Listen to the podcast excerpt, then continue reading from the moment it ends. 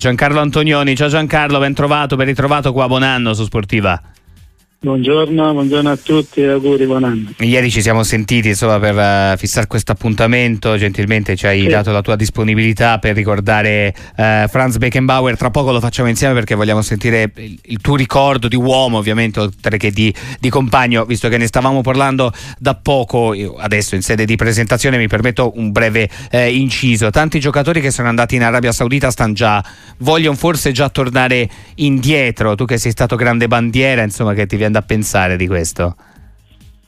No, eh, sinceramente diciamo è, è allettante chiaramente l'offerta de, degli arabi sicuramente, però poi forse il campionato non è ai livelli che, che noi pensiamo, però chiaramente il, il denaro sicuramente ti condiziona un po' in questo, in questo caso, e poi quando ti trovi lì noti un po' molta differenza mh, nell'impatto con, con il campionato diciamo saudita, e quindi molti pensano di, di tornare pensano di tornare soprattutto quelli un po' più giovani, quelli diciamo un po' a fine carriera chiaramente eh, ci rimangono. Eh, questa è un po', è un po' l'impressione. Giancarlo Antognoni in diretta con noi, ovviamente messaggi al tre sei sei sei due otto quattro uno due due dei nostri ascoltatori, già omaggiano insomma una grande bandiera come Giancarlo. Come detto Giancarlo, parliamo dal tuo ricordo di Franz eh, Beckenbauer. Eh,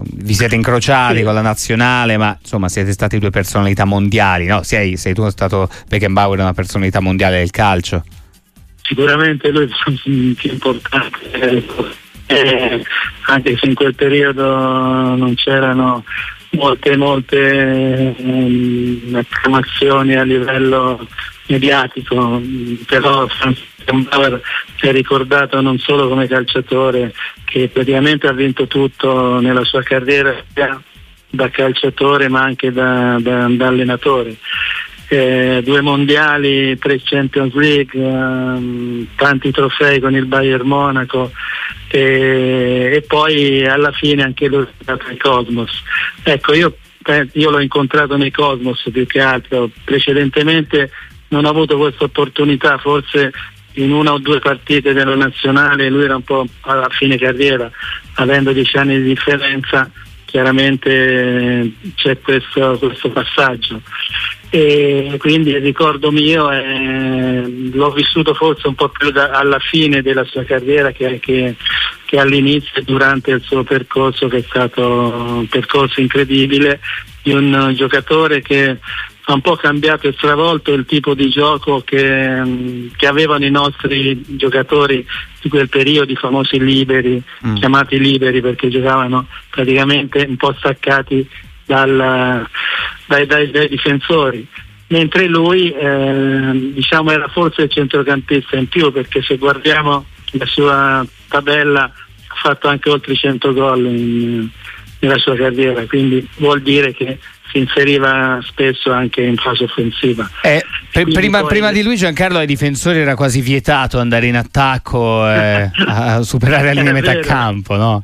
Diciamo è stato un po' il precursore di quel ruolo che poi mh, praticamente hanno un po' copiato i vari Baresi, il povero Gaetano Scirea, eh, Daniel Passarella, diciamo questi giocatori che poi hanno iniziato a far gol anche loro proiettandosi in avanti e mh, facendo famoso giocatore in più, mm. chiaramente eh, in più nel, per la squadra per cui giocavano. Eh, Giancarlo, ieri abbiamo raccolto qua su Radio Sportiva, ci ha fatto avere il suo ricordo anche Franco Baresi, che lo citavi tu poc'anzi, e una leggenda come, perché Franco Baresi è stato veramente una leggenda mondiale del calcio, ha detto: quando mi paragonavano a Beckenbauer mi sentivo a disagio. Eh, ieri, Ma infatti, eh... infatti noi lo chiamavamo Franz, ah. il piccolo Franz, cioè no, il piccolo insomma. Chiamavamo Franz anche noi, Franz Beckenbauer, eh sì. non Franco Baresi. Eh. Ma eh, due, due che come te, eh, Beckenbauer, Baresi, tu, giocavate testa alta, che è una. Il tuo soprannome a Firenze sei conosciuto, no? Come ragazzo che giocava guardando le stelle, sì. ecco, lo faceva da dietro anche Beckenbauer, era, lui impostava dal basso guardandole le stelle, no? Sì, sì, sicuramente era un giocatore molto tecnico. è un giocatore che prevedeva anche quello che poteva succedere, e poi aveva questo, questo piede un po' fatato, soprattutto questo esterno che um, ci giocava molto spesso di esterno. Lui era uno dei pochi forse in quel periodo a giocare eh, in quel modo. Eh, ho visto anche un gol su punizione che ha fatto di esterno, una cosa un po' diciamo rara eh. nel, nel, nel calcio che abbiamo visto fino ad oggi. Quindi insomma un giocatore completo, un giocatore Eh, che tutti abbiamo ammirato, non solo per come giocava ma anche per come si comportava in campo. Grandissimo campione è stato, lo stiamo ricordando, abbiamo voluto ricordare insieme a Giancarlo Antognoni. Franz Beckenbauer, Giancarlo, approfitto della tua presenza, della tua gentilezza, per chiederti qualcosa anche sulla partita di stasera. A questo punto, stasera c'è la Fiorentina che, ovviamente parliamo di storie completamente diverse, di dimensioni diverse, però si vive un altro suo piccolo grande sogno, quello di far bene eh, anche in questa anche in questa Coppa Italia. Ci sta provando oggi contro Tiago Motta ed è dura, a proposito di centrocampisti di gran qualità. Ma diciamo una partita sicuramente bella, perché sono due squadre che in questo momento sono in ottima forma, e forse le due migliori squadre a livello italiano come sorpresa, come come squadre che non pensavamo, non pensavamo che, che potessero dare queste, queste, queste caratteristiche. E quindi sicuramente ci saremo una bella partita, una partita equilibrata, che si, forse il, il fattore campo può incidere un pochino, però è anche difficile da, da poter vedere chi, chi, chi, chi sicuramente supererà questo turno, perché Eh, sono ambiziose tutte e due e vogliono e puntano molto su questo, su questa Coppa Italia, tutte e due le squadre. Quindi una partita equilibrata, però con un piccolo vantaggio della Fiorentina visto che gioca in casa. Uh, l'ultima te la voglio chiedere sulle polemiche di questi giorni, Giancarlo. uh, Antognoni in diretta con noi qua su Radio Sportiva. Uh, il V A R, l'Inter, la Juventus, i veleni di questi giorni. Che idea ti sei fatto intanto del V A R?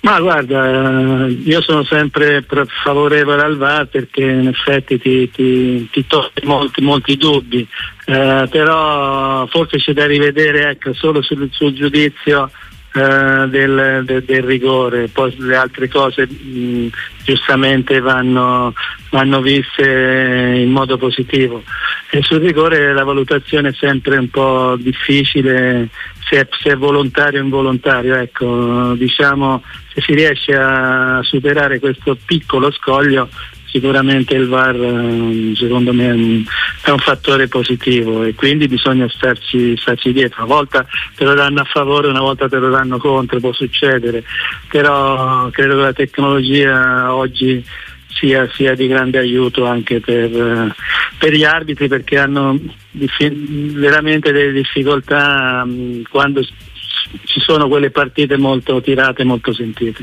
Tre sei sei sei due otto quattro uno due due, messaggi veramente trasversali, ovviamente tifosi della Fiorentina ma non soltanto, tutti che ti salutano e ti abbracciano. Grazie Giancarlo Antognoni per essere stato con noi in diretta. Grazie a voi, ciao, arrivederci.